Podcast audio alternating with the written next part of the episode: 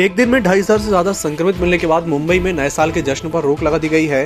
BMC ने नए साल के जश्न के दौरान संक्रमण के खतरे को देखते हुए पूरे शहर में 7 जनवरी तक धारा 144 लगा दी है। अब एक साथ पाँच से ज़्यादा लोगों के एक जगह मौजूद होने पर रोक रहेगी।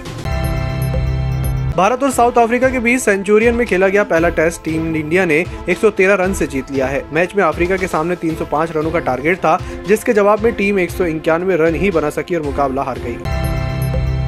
स्वास्थ्य मंत्रालय के ज्वाइंट सेक्रेटरी लव अग्रवाल ने कहा कि पिछले 33 दिनों बाद देश में फिर से 10,000 से ज़्यादा मामले रिपोर्ट होने शुरू हो गए हैं। पिछले 24 घंटे में देश में 13,000 से ज़्यादा कोरोना केस दर्ज किए गए हैं। ऐसे में देश को अलर्ट रहने की ज़रूरत है।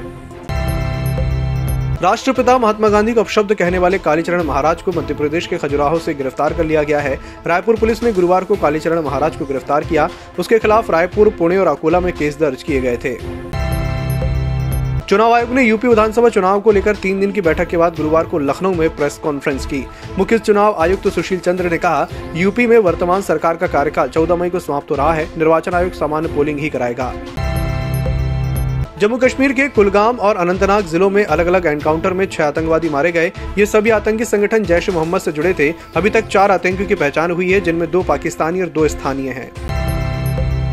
पीएम नरेंद्र मोदी ने उत्तराखंड में 17,500 करोड़ रुपए की 23 परियोजनाओं का उद्घाटन और शिलान्यास किया। मोदी ने कहा कि इस दशक को उत्तराखंड का दशक बनाने के लिए तेज गति से विकास कार्यों पर अनेक काम करने की ज़रूरत पर हमने ज़ोर दिया है। उत्तराखंड में बढ़ रहे नए हाइड्रो प्रोजेक्ट उत्तराखंड में बढ़ रही औद्योगिक क्षमता इस दशक को उत्तराखंड का दशक बनाएगी। अफ़गानिस्तान में काम करते समय जान गंवाने वाले पत्रकार दानिश सिद्दीकी को जर्नलिस्ट ऑफ़ द ईयर पुरस्कार 2020 से सम्मानित किया गया। सिद्दीकी को खोजी और प्रभावशाली समाचार फोटोग्राफी में उनके काम के लिए पुरस्कार दिया गया। शेयर बाज़ार आज लगातार तीसरे दिन गिरावट के साथ बंद हुआ। बीएससी का सेंसेक्स 12 पॉइंट टूट कर संतावन हज़ार सात सौ चौरानवे पर और नेशनल स्टॉक एक्सचेंज का निफ्टी नौ के नीचे सत्रह हज़ार दो सौ तीन पर बंद हुआ।